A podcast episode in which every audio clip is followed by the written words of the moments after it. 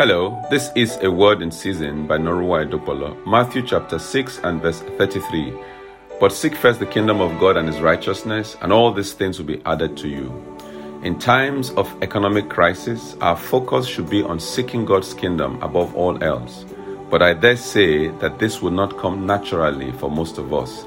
The tendency usually is to focus on the here and now. It is the curse of the urgent over the important. In his famous Sermon on the Mount, Jesus encouraged his followers to seek God's kingdom, assuring them that as they trust in him, he will provide for their needs.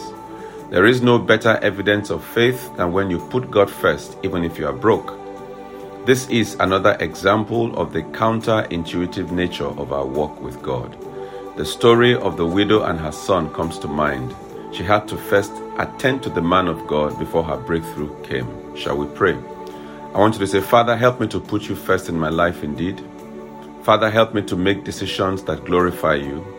Father, give me a heart that trusts in your ability to provide for all my needs. And then I want you to go ahead and specifically mention those needs unto the Lord and be assured that in Jesus' name they will be answered. Also, if you watched that message on time to reinvent yourself, I'll be offering a free coaching and mentorship program for anyone who is desperately in need of reinventing themselves. I'm going to be sharing the form shortly. Please fill it out and I'll get in touch with you. God bless you.